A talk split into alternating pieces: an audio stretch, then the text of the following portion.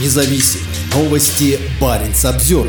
Финляндия полностью закрыла границу с Россией. Премьер-министр Финляндии Петери Орпа объявил о закрытии последнего работающего пункта пропуска на границе с Россией. Такое заявление он сделал 28 ноября на пресс-конференции в Хельсинки. Граница полностью закроется в ночь со среды на четверг. Запрет будет действовать в течение двух недель, сообщает Хельсинг Санамат. Поиск убежища будет сконцентрирован в аэропортах и пограничных переходах на воде. Также принято решение не касается железнодорожного пункта Вайникеля, через который следуют грузоперевозки. Орпа заявил, что проникновение мигрантов в страну продолжается. Цель правительства состоит в том, чтобы ситуация на восточной границе нормализовалась как можно быстрее. Речь идет о влиянии России, и мы это не принимаем. Краткосрочное полное закрытие восточной границы является необходимой и соразмерной мерой, чтобы остановить это явление, сказал чиновник.